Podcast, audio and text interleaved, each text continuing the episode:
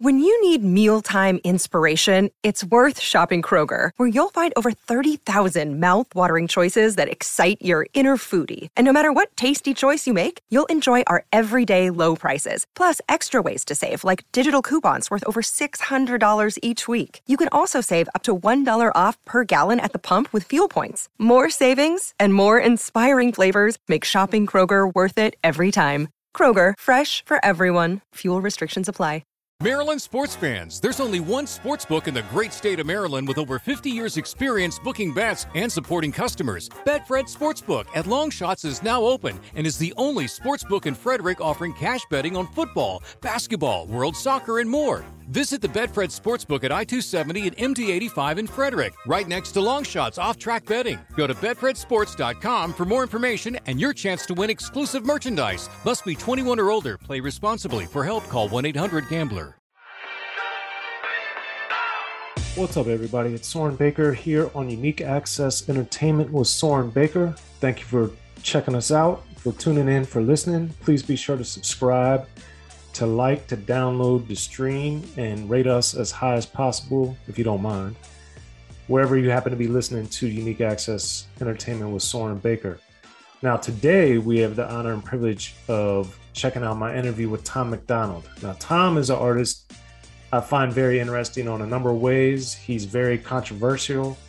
He likes to push buttons, but I think the guy is extremely talented, regardless of your opinions on some of his political matters. And something that really interested me was his purchase of Eminem's NFT and how he flipped that and made that something to where Tom MacDonald increased his visibility, put out a, a song about Slim Shady, Stan, and this whole thing, and how that kind of fits into his MO as an artist. So that's what I'm talking about with Tom MacDonald. So Without further ado, here's the Tom MacDonald interview with Unique Access Entertainment with Soren Baker. Now, today we have the honor and privilege of being joined by a man who's putting out a lot of very interesting and, in my opinion, very entertaining and great music that has very, very thoughtful stuff. So I am very excited to talk to him, Mr. Tom MacDonald. Thank you for coming through, sir. What's up, brother? Thanks for having me, man. Yeah, I'm really excited. And you just put out the new song, Dear Slim. So we're gonna uh, talk a lot about that here at the top before we get to some of your other material. Cool. So so with Dear Slim, uh, you know, you bought the NFT from Eminem. How did that idea come to you to be like, hey, I'm gonna buy this NFT and then make a song out of it? Honestly, bro, like it was just one of those weird things, like where everything kind of comes together in a moment and the light bulb goes off. Like we've been really getting into NFTs over the last couple months and just playing around with crypto and getting wallets and exploring the space and um, entertaining the idea of maybe doing some NFTs of our own. And then um, my girlfriend Nova, she's like really big into the crypto space. And she was like, Yo, did you know that Eminem is dropping NFTs? And I was like, No, I, I did not know that. And she's like, yeah, I'm gonna cop them tomorrow. And I was like, cool. So next day she she bought the three little NFTs that came out, which were like a they look like action figures, like in a trading card format or something. And I was like, wow, that's like really dope. And then I'd read an article about it that said that he was selling a one of one that a beat was attached to it. And honestly, it was just a fleeting thought. It went away. And then I went to go work out the other morning and it hit me like a truck, bro. I just grabbed my weights on the rack and I yanked them off the rack. And then all of a sudden it was just like a message from the universe. It just like went into my brain and it was like, yo, if you get that one of one NFT, not only do you have like the dopest collectible ever, but you'll be in possession of an Eminem beat. And I just threw my weights down and ran inside and I was like, open up your computer. I got an idea. And then I saw that it was at 45 racks or something. I put 46 down, got outbid immediately. Um, I had to call the bank and get my daily spending limit bumped up to like 100K. And then they said, you only have 15 transactions for the day. So I knew I couldn't sit on there and bid back and forth with people all day because my 15 transactions are going to burn up in, in five minutes. So I waited and waited and waited till there was 15 seconds left on the clock and I threw a hundred racks at it, which went to a good cause, and I got something really cool out of it, and that's how it happened, bro. That's that's incredible and very ingenious, which I want to get to in a second. But in addition to that, did you have the Dear Slim song concept like right away, or did that come a little bit? How did that come to you? Dude, like, I've first of all, like, Eminem's the reason I started rapping as a kid. So all of a sudden, when you're in possession of a beat made by the man himself, A, it costs a hundred thousand dollars. You can't screw that up. And B, that beat was made by, you know, a guy who you looked up to and idolized as a child. So those two things combined, like that's that's a, that was a lot of pressure for me. Um, and usually, if if if I make a beat um, and I'm inspired by it, I write to it uh, immediately. That beat sat in my hands for a week and a half before I decided, okay, today's the day I'm gonna try and write that. Just because it was so much, so much pressure that I put on myself, and I was terrified of disappointing me. I was terrified of disappointing my fans, M's fans, M, like whatever. Like I just wanted to make sure it was done as best as I could do it, properly, respectfully, etc., etc. So um, I never been so scared to write a song in my life, bro. And uh, and it was about two and a half weeks ago that that I wrote it and recorded it and got the video done, and now we're here. That's incredible. Now with the because your videos are very striking, typically. Uh, as a big fan of Stan and the Marshall Mathers LP myself, I was very intrigued when I started watching Dear Slim that you're playing off the Stan video, which uh, is you know an iconic video in, in so many levels so right.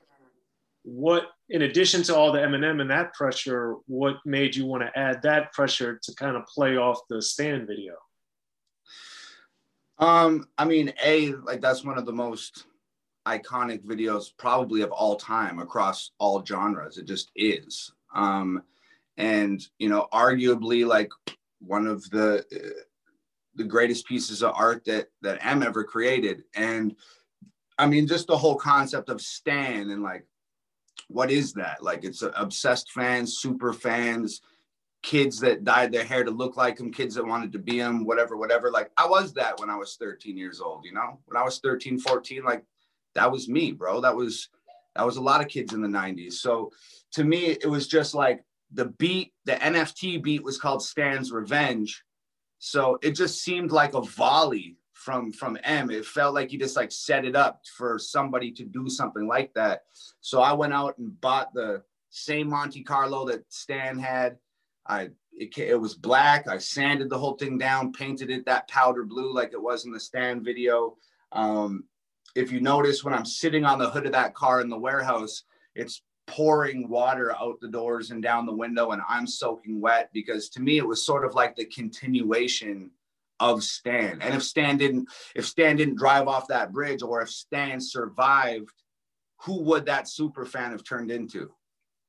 Right. And that's me. well, I think that's the uh amazing thing about it, you know, with Kim, with Stan, with Bonnie and Clyde 97, th- that he had in different ways connected these dots both musically but then in his personal life that we saw going on in the chaos. And i actually wrote and produced the marshall mathers lp best albums for vh1 and i interviewed him for it.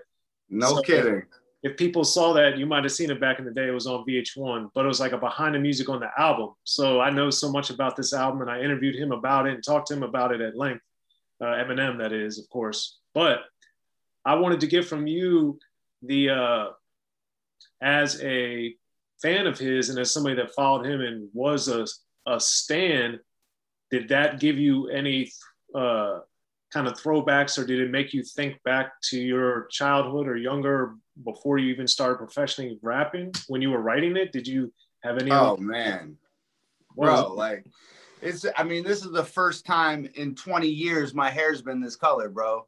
Like I felt like a kid again. Like buying that box of bleach and bleaching my hair in the bathroom and stuff, it was super nostalgic feeling. And like, just like, it was kind of surreal, bro. Like, sitting inside like Stan's room and like sitting on top of that car and like just having the beat, like the whole thing, like conjured up like so many memories of me being a kid. Like that's where like a lot of that song came from when I was talking about being bullied and what what I was like in school and like yeah, it brought me back, bro. Like it was a it was a really crazy experience. Well, I also liked uh, like a lot of your material that you put a lot of personal stuff and you talked about how both you and M battled addiction. So kind of like how M wrote the Stan character trying to say how he was like it. You were writing it like Stan too, but making it personal for yourself, not a fictitious thing. So exactly. as an artist, when you add those type of wrinkles to it, what effect does that have on you artist artistically and then the, your fans, which obviously are a sizable fan base, what do you notice that they say when you add those personal wrinkles? Um, I think it just like, I think it just sort of highlights the parallels of maybe pieces of our personal lives and pieces of our professional careers. Whereas a lot of people prior to this video and prior to me making comparisons and stuff like that, I've had people coming to me for you know, the better part of the last couple of years saying that like, man, like you remind me so much of young Eminem and like, man, I, I wish M was doing now what you're doing now. Like this is where I felt he should have went. And whether they're right or wrong, like these are comparisons that people have been making and things that people have been saying to me. So I think by like adding those wrinkles into the song and the video, I think it just highlights some of those aspects that um, people have been talking about for a couple years. And I, I think it just allowed me to add a little bit of a you know, exclamation point and punctuate that a little bit. And you also talked too about how if it wasn't for him, how you would have committed suicide and all these different things. So what and how he made you believe things. So clearly you love rap, clearly you study rap and pay attention. What made Eminem different to you than either other white rappers or just rappers in period? Well, I mean, at that point in time, like there was no other white rappers. I mean, I'm there was like Beastie Boys and stuff like that, but I didn't get into hip hop until probably like mid to late 90s. So like essentially what happened was like I was in a pawn shop with my dad and he gave me 5 bucks and he said you can buy anything in this pawn shop that you want with this 5 bucks. And I was like, all right, bet. So I'm digging through. I found find this milk crate of CDs I'm digging through it and I find Tupac, All Eyez on Me. And I didn't know who Tupac was, was not familiar with hip hop at the time. But my whole thing was All Eyez on Me was a two CD set, and every other CD in the box was one CD for five bucks. So I was like, man, just as a young business person, I guess, I was like, I'm gonna get this double CD set for five bucks. So that's what I did. And I listened to that Tupac album for probably the next two years straight. Learned every word, fell in love with hip hop because of that album, period. Like that was the catalyst. That's what broke me into it and and and made me fall in love. But that being said, as prolific as Tupac was, as amazing as that album was, this is a young little white boy from the suburbs listening to Tupac, a black gangster rapper and as much as I loved him and loved his music and fell in love with the genre, there's a disconnect there. I can't fully relate to a lot of the things that he's saying and understand the way that he's describing his life and, and life out there in the world. So when M came along, I was sitting on the back of a yellow school bus. This kid came up to me. He's like, Yo, I stole this CD from my older brother. This is crazy. You need to hear this. And I was like, who is it? And he's like, it's Eminem. And I was like, man, what kind of a name is Eminem? Who's that? And he's like, he's a white rapper. And I put on the headphones on my way home from school and listened to it. And it was like at that moment, that disconnect that existed between me and Pac, and bridged that gap. So like that's I know I'm going on a little bit of a rant here, but that's why um, this this is all so important to me. Right.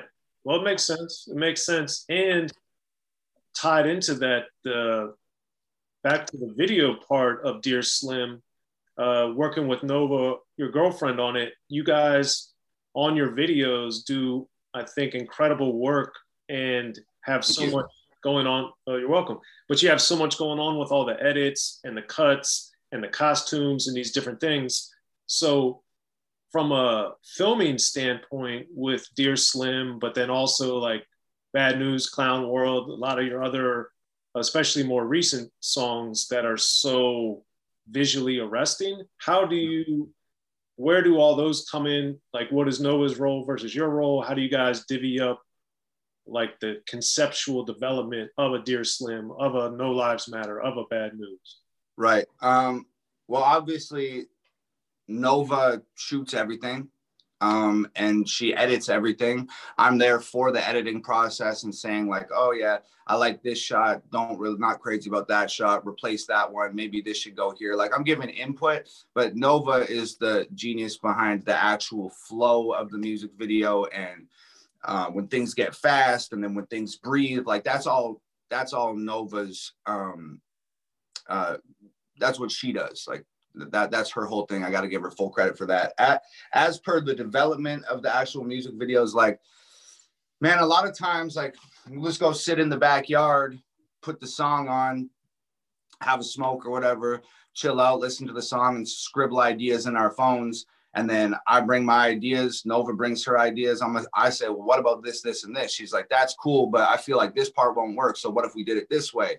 And then she'll come and say, oh, I want to do this, and I'm like, that's cool, but I want it to be more impactful. So what if we add this to what you're talking about? And it's a really collaborative, creative process. And like, we sit down and we make color palettes, like and we're like, okay, cool. Like these are all the colors we want to work with. So the environment's got to be like this, and the fit's got to be like this, and and blah blah blah. So it, it's it's a really um, collaborative, fun process for us to, to to to do together. Like, you know, writing music used to be like my biggest outlet and my only outlet, and these last few years since I've been producing all my own stuff I'm getting just as much enjoyment and fulfillment out of making the beats as I am writing the songs, as I am conceptualizing and executing these videos. Like they're all just different um, canvases to, to paint on. And it's, it's been a really fulfilling, um, gratifying thing. And, and, and on top of that, to be able to do all that really cool stuff with, you know, the most important person in the world to me, my girlfriend, it's like, I couldn't ask for, any more than this, man. I'm I'm so so thrilled about it. No, that that's amazing. Congratulations. And uh, I think the videos, since you're doing them all on your own, also blows me away because of uh, how you guys have what appears to be all these different sets and the costumes, and how you like paint your face. Sometimes you got these outfits. You got so much going on. What when you first started doing that? What gave you the creativeness, the confidence, the hey, let's just do this? Like how how did you guys come up with that?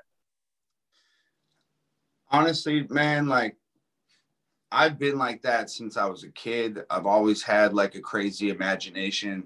I've always been super confident in myself for i'm not exactly sure why if that's something that my folks instilled in me or um or if it's just in my dna or i'm, I'm not i'm not exactly sure but you know i was 10 years old the first time i went to my dad and i said i want to dye my hair. And he's like what color do you want to dye your hair? And i was like red. And he's like well red like bozo the clown red or red like this this lady's hair red? And i was like red like fire truck red. And he was like okay cool and he like took me out and got me the hair dye, dyed my hair for me. Like, like I always just been crazy like that, bro. Like there, there, there was like an urban hip hop store like in Canada where I used to live. Like when I was 13, 14 years old, I was getting like triple XL yellow sweatpants and like orange FUBU visors upside down. Like I look like homeboy out of Malibu's Most Wanted. Like I always just been like doing crazy stuff because I enjoy doing it. I was a pro pro wrestler for like a long time. Like that the whole pro wrestling business is about telling stories and taking people on an emotional ride.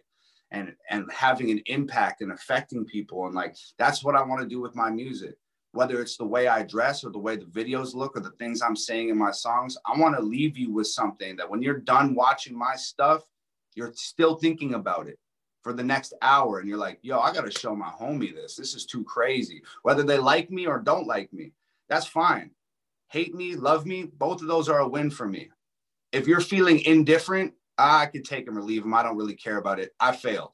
I, I want to have a real impact. So that's my whole thing. Well, well, that brings me to a lot of questions. Um, because why do you think, as a society, and are you full time in the US now? Or are you back and forth between Canada or what? I'm, I'm full time. Okay.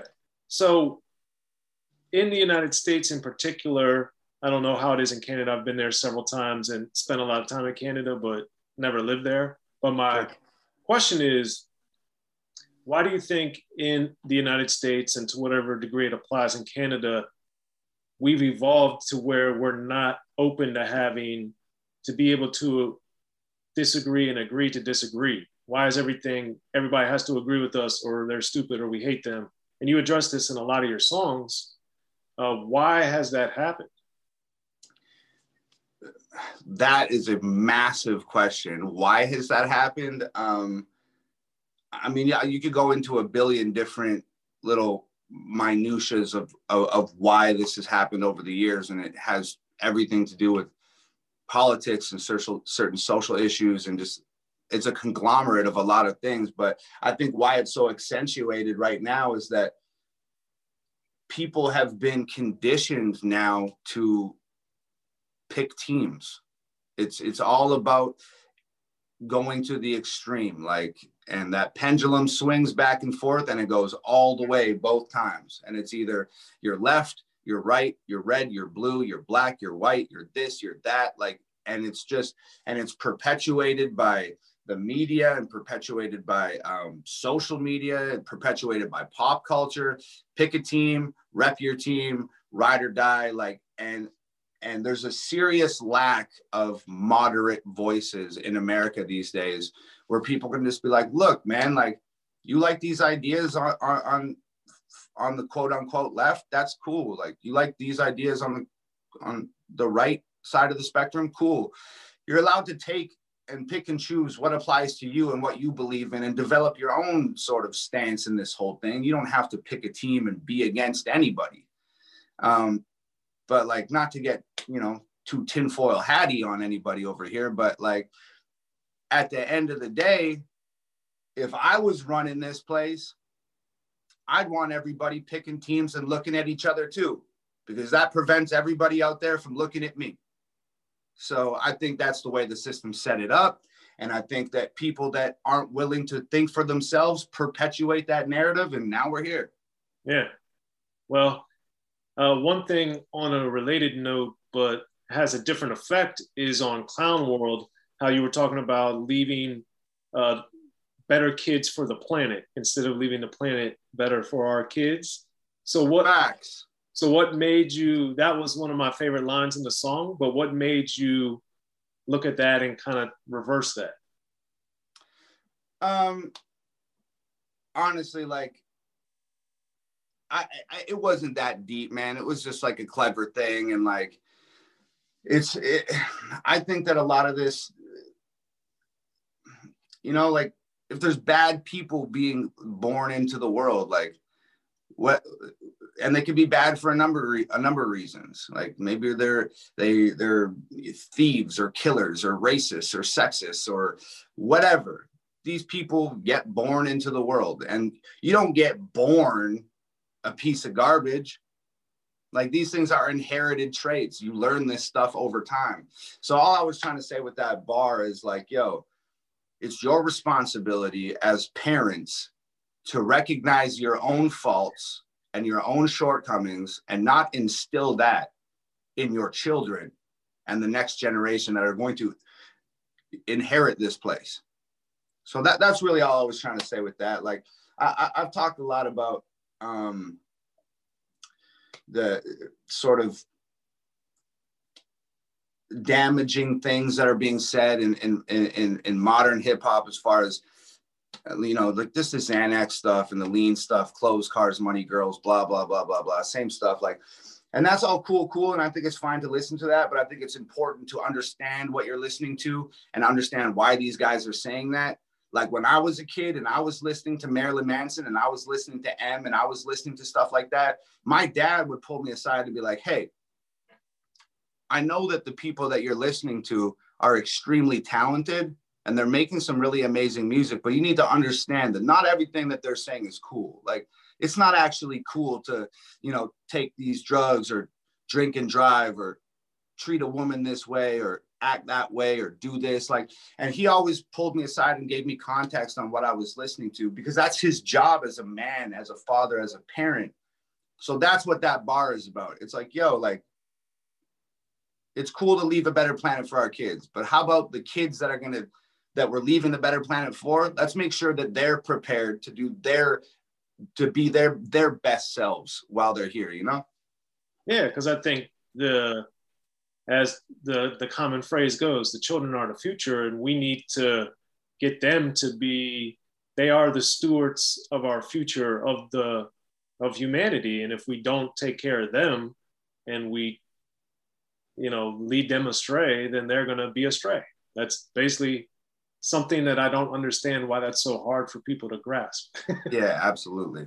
So also, um, I did. I had seen too your uh, Fox News interview, which I thought was interesting on many levels. But one of the th- one of the things you said on there that I thought was so interesting was how people are allergic to opinions, and that resonated with me too because I think that it's so unusual. Groupthink, I think, has become so dominant. And anytime you like, well, what do you think about this?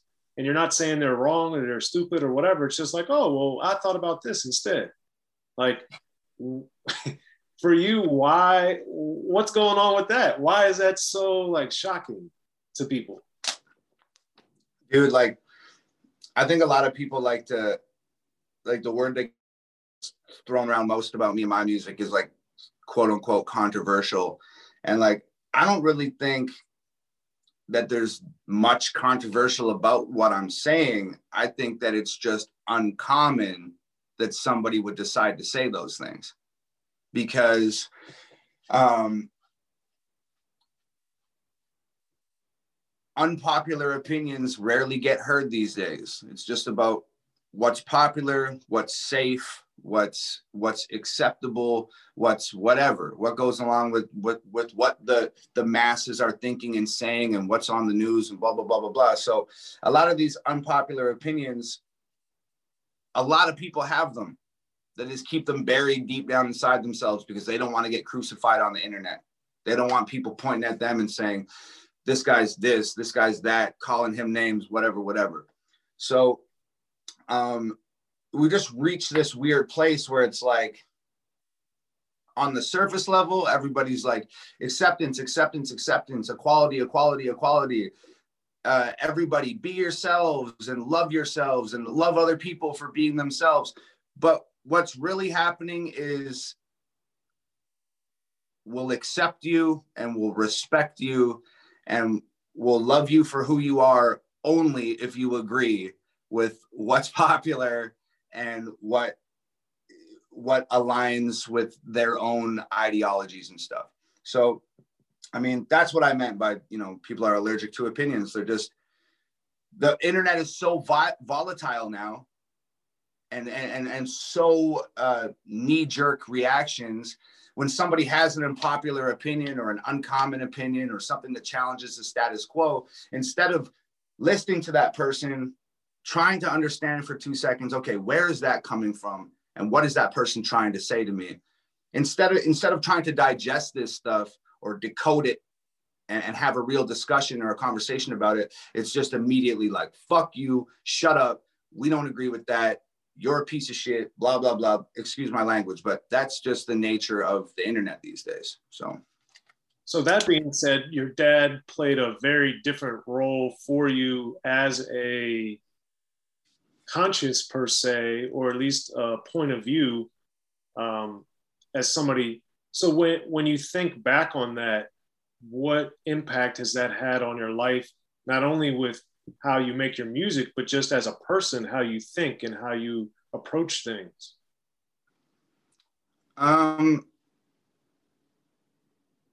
I mean, I guess most obviously, like, just go take a look at any of the numbers anywhere on any of my stuff. Like, it's, I think that I think it's cool to play it safe and I think it's cool to do all that. If that's what you want to do, you're free to do it. But um, I've chose to, you know, put my hand up and be like, hey, not me. We're doing something different over here. And uh, I mean, it's proven to, I think people are ready for that. I think there's a lot of people that obviously don't like it, which is totally cool. You're free to not, but there's a lot of people who embrace it. And um, it's just, you know, not everything that I say is right. Like it's just surface level feelings that I think everybody have had that maybe they've buried away or or explained away to themselves and never said anything about it publicly. But but it's important to get that stuff out into the world and, and cause those discussions and have people to think about stuff.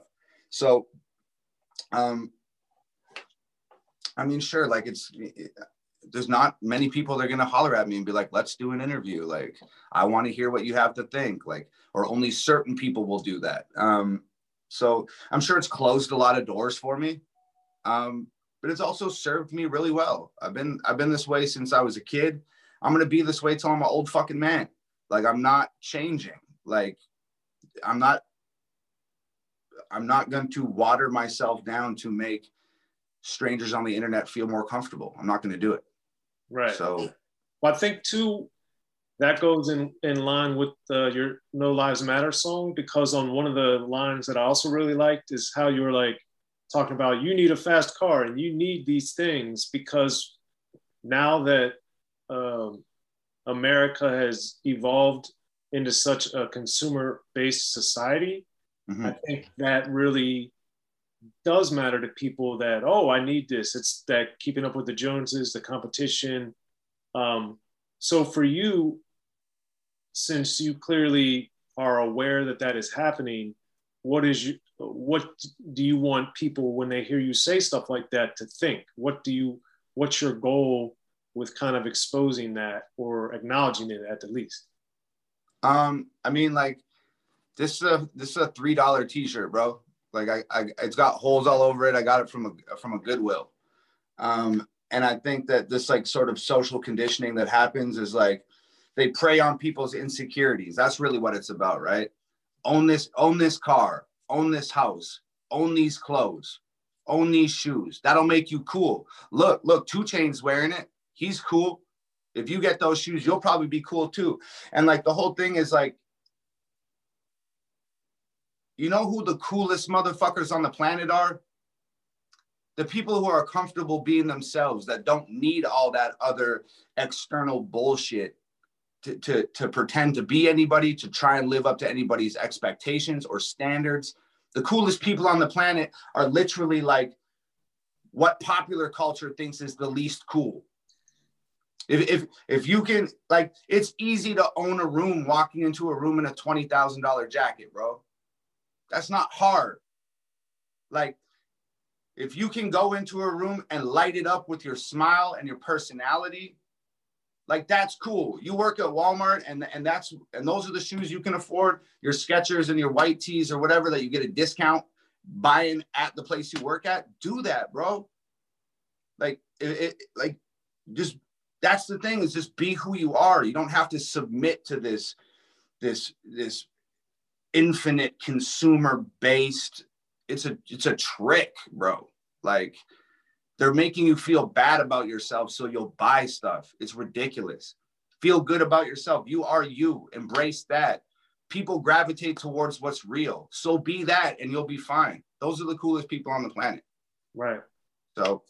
Well on a a different emotional wrestling the church song i thought was interesting about wrestling with addiction uh, and how it's not fun being sober and, and these different things. So, since you do have a lot of heavy subject matter with that one in particular, was that uh, mainly cathartic, or was it more I want to help out people a little bit? Was it some of everything? Like, what made you comfortable with that? Well, sobriety is a fucking bummer, first of all, um, but it's a it's a really important thing. Like for somebody that almost drank themselves to death, you know, it's it's it's an important thing. So, um, a lot of people, I wasn't being too literal about the church thing and the praying thing and the God thing and blah, blah, blah, blah, blah. Like, I believe in something. I'm not sure what it is. I don't know if it's, you know, a guy in the sky or a dude that was nailed to a cross or a big fat dude named Buddha, six armed elephant. Like, I don't know. I believe in something. But for me, like, the most accurate representation that that I can bring to the table is things that are related to um, Christianity and stuff. So, um, you know, I pray. I don't know where those prayers are going, but I ask for strength all the time. And I ask for strength, especially when I was going through um, my addictions and the mental breakdown that followed and, and, and blah, blah, blah. So, um, and, you know, there's still things that I, I fight with. Like, sometimes, bro, you just want to go out and get plastered. Like you just do. Like, and, and it's not always because you're feeling bad. Sometimes it's because you're feeling really good and you want to go celebrate something. So, you know, that's a lifelong, that's a lifelong war that I'm going to be involved in. So, um, so yeah, it was just imp- it's, it was important for me to talk about those things. I think that there's not a lot en- enough um, big musicians, big athletes, big actors um, that that let the world know like there's so many people out there bro that are dealing with mental illness and addictions and people don't feel good. And there's two things that people who don't feel good want. They want help and they want to be understood.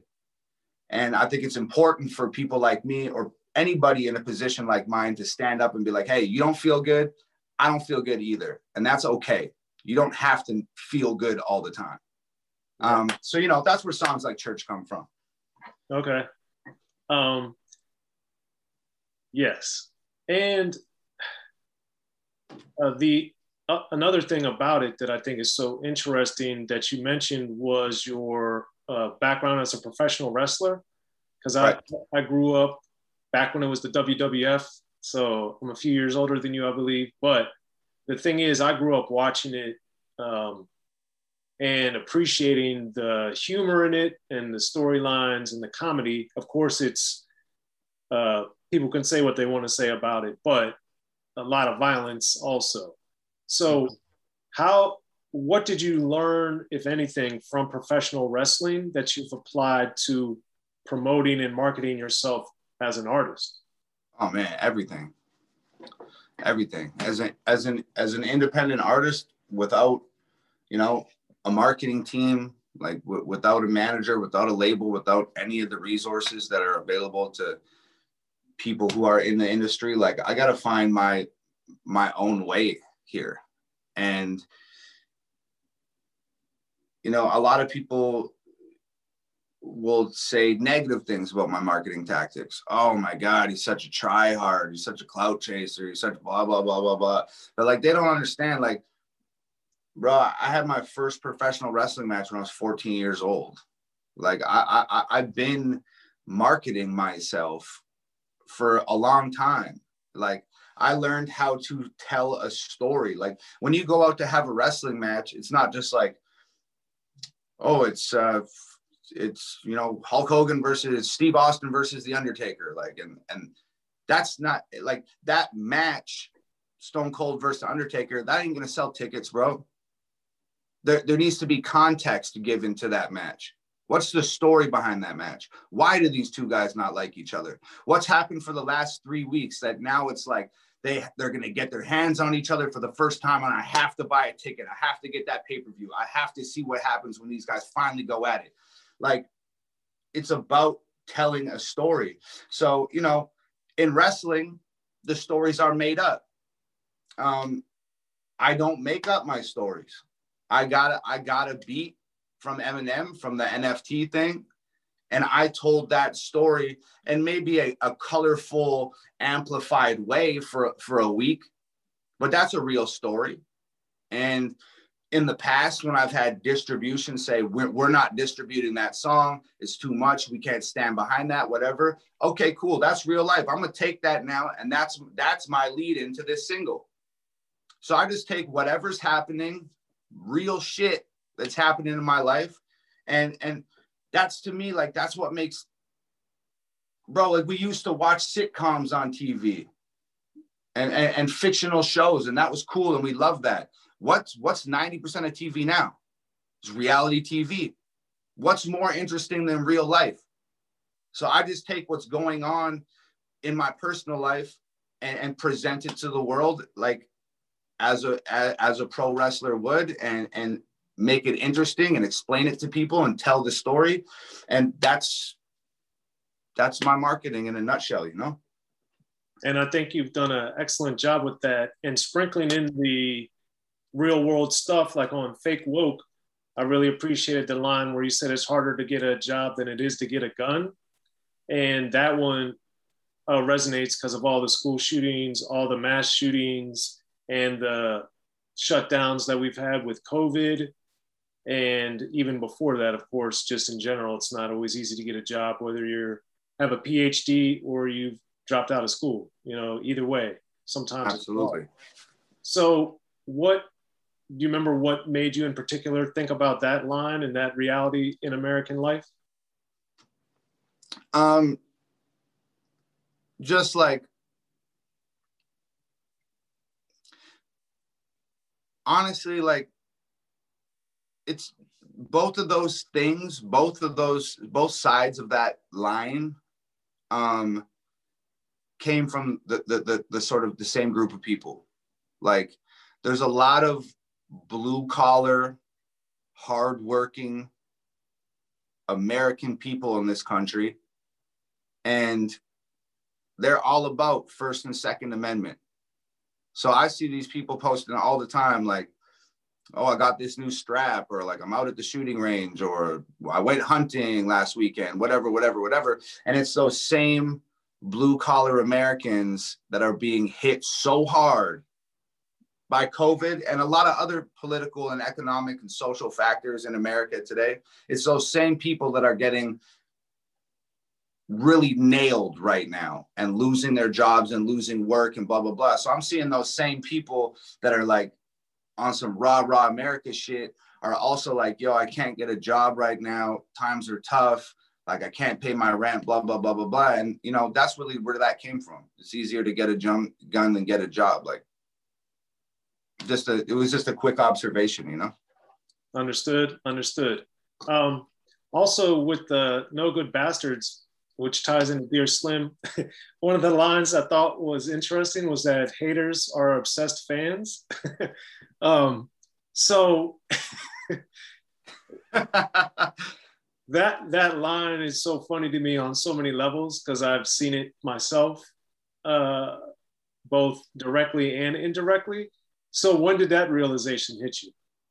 Oh, bro uh, I guess it was about like two and a half years now. Um, like I, I had my first joint kind of blow up, Dear Rappers, and then after that was Hell of It, and then um, and then it was White Boy after that, and uh, that got so much negative attention, and I was like, oh my god, like the world hates me. My career's over. Like um like eh, i'm screwed. Like like it's so it's so negative. And then you know i gave myself a few days and i stood back and looked at it and i was like holy fuck i'm famous now. I, I'm, I'm famous for people hating me. So then the next joint i did was everybody hates me and it was like the whole so- song was all about like they've been hating I think it's stupid funny. Haters making making me stupid money. Like, and I just realized I was like, holy shit, like this is just like pro wrestling once again. If the if the good guy, Steve Austin is the good guy, he can't be the good guy unless there is a equally badass bad guy. Insert Triple H, insert Undertaker, insert whoever the fuck. And I was like, oh my God, like I have accidentally, just by being myself, sort of become this super villainous character. And uh, all these people that are hating me, like, this is the weirdest thing, bro. This is such this is a fucking anomaly. And I don't know why if it just exists in, a, in, in America or if this is a worldwide thing, if it's human nature, I'm not sure. People are fucking obsessed with what they don't like. Like if the dopest thing ever drops, J. Cole just dropped his shit today, right? It's probably so fucking dope. Or like, or Kendrick or somebody like that's just mind blowing dope drops some stuff. People will look at it, consume it, and be like, that's dope.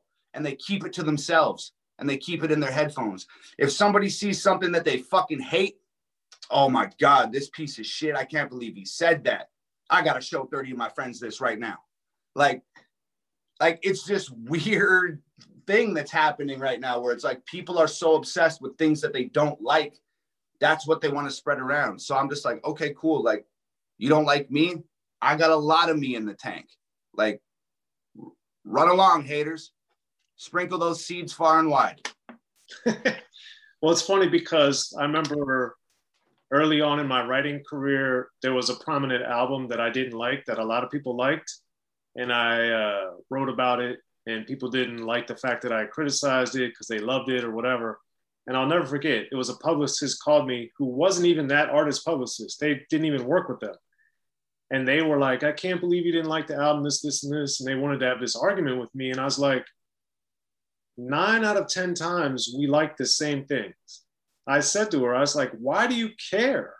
Like, it's my opinion. I don't like it. So what? You like it. Have fun with it. Enjoy it. Why are you thinking of me not liking it when you think of this album? It's so crazy. like, of like we've talked more about this than those nine albums that we love, both love. We've talked more about the one that I don't like. Like yeah, it's like when we agree on something, we talk about it for five minutes. The second that like I have an opinion that differs from yours, we've been on the phone for two hours. Like why why is that? Yeah, it's very so, very strange. Very strange. Yeah. yeah. Um, and that that ties into a lot of other stuff with fake woke that I thought was interesting. That like Cardi B being a role model or hate speech and speech you hate are not the same thing. Um, so uh, more so on the flipping the phrase thing, because uh, that's obviously done a lot in rap. But for you, do you remember how and why you started being able to flip those things? Uh, how words are used in your way?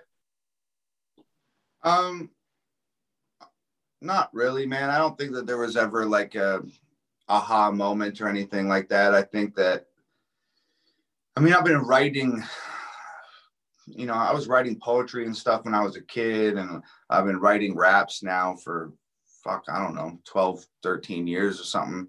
So, you know, I'm always like, I'm a student of the game. Like, I'm always trying to learn and improve and figure out new flows and figure out new ways to get my point across and, and figure out, you know, how to better better my ability and hone my skills and and and master my craft and stuff. So um, I think it's just like a natural um, natural evolution of things. I'm just slowly um, getting better and learning more and um, and I want it to be that way forever. Like I think that the day that whether you're a carpenter, a plumber, a rapper, pro wrestler, doctor, um, editor, like it, like journalist, it, it, it doesn't. The day that you stop learning and improving, hang it up and fuck off and go do something else.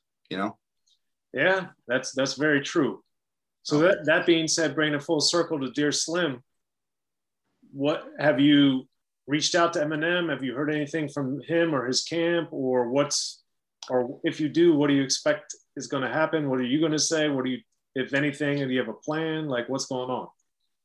No, not really, man. I don't really have any plan, but I, and I haven't reached out to M. Like, um, I've talked to a couple guys. I'm like not really into saying who I've been talking to or anything like that because just the nature of what I do, um, it's just going to open up narratives in their lives that they don't need to have opened up. Um, so, but you know, I, I talked to a few people around him and stuff, and I don't know what he thinks about it. I don't know how he feels about it. Um, I hope, I hope, I hope he likes it. Um, you know that that wasn't really the you know I'm that, I'm sure that's what a lot of people are going to say. Oh, he's just trying to get Eminem's attention or or whatever. But and they're they're going to think, oh, Tom's just trying to get some sort of acknowledgement from Eminem or something. But at the end of the day, it's like, man, like spend a hundred grand to get an Eminem beat. Um, what would you do with that? Are you just gonna You're just gonna like make a, some random song on it? Like no, like this is a special thing. Like you got to do something special with it. I thought that it was set up for me to do what I, I did. Um, I thought it was important for me to do what I did. I think that there's this weird stigma in hip hop where it's like once you're famous, quote unquote, or well known, it's like you're not allowed to be a fan of rap anymore. And like you're not allowed to be a, a stan or a mark. It's like, oh, that shit ain't cool. Like now, now you're a famous rapper. Like just be a famous rapper. And to me, it's like, yo, like we we are all rappers because we were such fucking big fans of rappers that we had to do it ourselves. So like I, I I'm not too cool to be like, yo, this is the guy that like literally inspired me to be a rapper. And and and like Eminem is probably the only artist in history who can be in the twilight of his career. Just speaking of the man's 50 years old and like I wouldn't be surprised if he decided to move on to other things. He's probably the only artist ever to be in that stage of his career and still be at the peak of his game. Like that's unheard of. And because we're talking so late in his career, I think it's important at this point in time, like, give the man his fucking flowers. Like, there's this weird stigma, like, that's happened in the last, you know, five, six, seven years. Rap's got so much cooler lately. And Eminem's corny, and Eminem's fans are corny. And it's like, man, fucking stop it with that shit. And and and, I, and I'm not and I'm not, you know, like I said, I'm not too cool to acknowledge that. And and and everybody thought I was gonna diss him. Little did they know I had a big ass bouquet on deck. And you know, that was important for me as an artist um, to make that record. So yeah. So other than Eminem and Tupac, was there anybody you'd want to discuss that you said that that really inspired you or that you think deserves more recognition? Um, man, coming up, like I had such a weird musical background because, like, my first physical music purchase I think ever was I had a tape cassette of The Offspring. I had a tape cassette of No Doubt. I had a Marilyn Manson album. Then I had the Tupac record. Then I had M. And my dad was big into classic rock, so he's introducing to me to the Led Zeppelins, Pink Floyd's, Steppenwolf's, Joe Cocker's, Cyndi Laupers of the world, the Beatles, blah blah blah blah blah. So I was always like growing up, I wasn't just like a hip hop head. I wasn't just just you know straight rap all day. Like I had a, so many different things like floating around. So many different genres and types of music: classic rock, rap, pop music, um, a little bit of R and B. Like had all this this different stuff. So, um, and and the other kind of like weird thing about me is like, and I've always been this way. Is like, even when I was really into pro wrestling, the reason why I've referenced Steve Austin ten times in this interview is because that was my guy like I chose him. That's who represents me most accurately. That's who I'm emotionally invested in. That's my guy. And I almost felt like I was betraying him if I had another favorite wrestler or something, you know? So like I picked Tupac and then I picked M. And then eventually I evolved into being a massive Lil Wayne and Drake fan. And it's always been kind of those three guys for me. Um, I've been listening to DaBaby a lot lately. I think he's crushing it, mad talented, like super dope. the way that they've done his whole rollout, like I, I'm I'm sold on it. I love it. So, but uh, but yeah, as a kid, like those were my guys. I always picked one guy and then rode hard with that guy for for pause. But uh, but but put on for them really hard, like you know, while I was a fan or whatever. So I didn't deviate too much into um into a, a lot of other rappers and stuff. So those were those were my guys. That's what I rolled with. And now that I'm uh, an adult, I don't sit around and listen to uh, a lot of music, period. I listen to a little bit when I'm exercising, but I'm working 20 hour days on making my own beats, writing my own songs, shooting my own videos, blah, blah, blah, blah, blah. When I'm done with all that, the last fucking thing I want to do is sit down and listen to somebody else rap. That is just, you know, I want to put on a, a, video game and spend 30 minutes gaming out and I want to go to bed. That's it. Gotcha. Okay.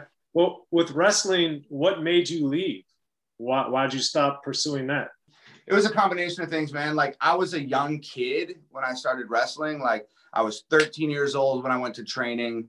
Um, my first day, like they were teaching us how to take bumps, which is essentially like jumping up and landing flat on your back on the mat. And you know, it's left, right, kick out, boom, hit the mat. And I did that for my first time when I was 13. And the trainer was standing there with his arms crossed and he was just like, holy shit, you're a natural. Like that was perfect. Because I wasn't just watching wrestling, I was studying this shit. Every single time I watched a match, I'm paying attention. How are these guys getting up? How are they falling down? How are they doing this move?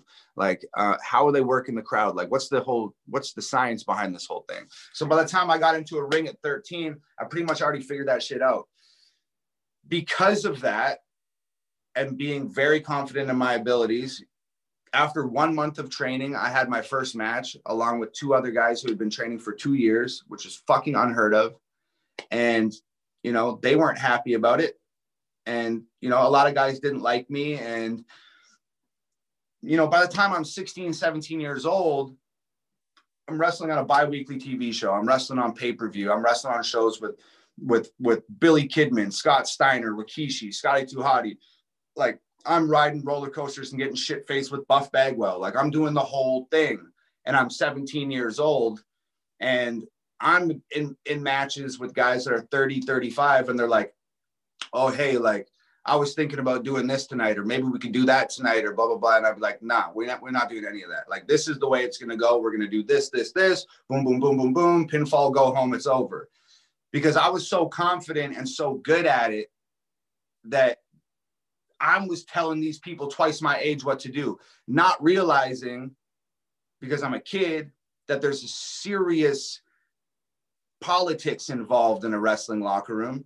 And there's a tactful way to go about getting your point across and collaborating with somebody else on a match. So I got a reputation as a child, as a 16, 17 year old kid for having a real bad attitude, being difficult to work with um, guys were trying to hurt me and and it's just you know it's a tough guy sport man. So like a lot of those guys 35 years old they ain't no 16 year old on the planet that's going to tell them what the fuck to do.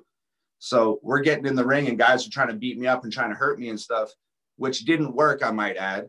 But i got into a fight with a guy one day in front of a bunch of people and i pulled down my knee pads because i was going to knee him in the head and I forgot that my knee pads were down and I jumped off the top rope to do a frog splash. I landed in the middle of the ring with my knee pads and my ankles. I blew blew out both my knees, crushed all the cartilage in both my knees, and uh, accumulated injuries and shitty decisions, uh, which led to overwhelming politics. It was those two things that kind of forced me out. Well, that that that uh that'll do it. that'll fucking do it. All right. Well, thanks for tuning in to Unique Access with Soren Baker. I appreciate your guys' support. Please subscribe wherever you listen to your podcasts and however you guys checked out this episode of Unique Access with Soren Baker. Also, if you haven't already, please pick up the copies of my two most recent books, The History of Gangster Rap and The Gucci Mane Guide to Greatness with Gucci Mane. You can find both of those books on Amazon, at Barnes & Noble, at the independent bookstore near you, and of course, you could also check them out at your library. And if any of those places don't have them, please request them. And most importantly, thank you so much for listening to Unique Access with Soren Baker, however you listen to us. And please subscribe so we get into your feed. Hit us with that like and hit us with the five stars, 10 stars, 100 stars, whatever's the highest they got on this platform. But we appreciate your guys' support and look forward to you checking us out on the next episode. Maryland sports fans, there's only one sports book in the great state of Maryland with over 50 years' experience booking bets and supporting customers. Betfred Sportsbook at Longshots is now open and is the only sportsbook in Frederick offering cash betting on football, basketball, world soccer, and more. Visit the Betfred Sportsbook at I 270 and MD 85 in Frederick, right next to Longshots off track betting. Go to BetfredSports.com for more information and your chance to win exclusive merchandise. Must be 21 or older. Play responsibly. For help, call 1 800 Gambler.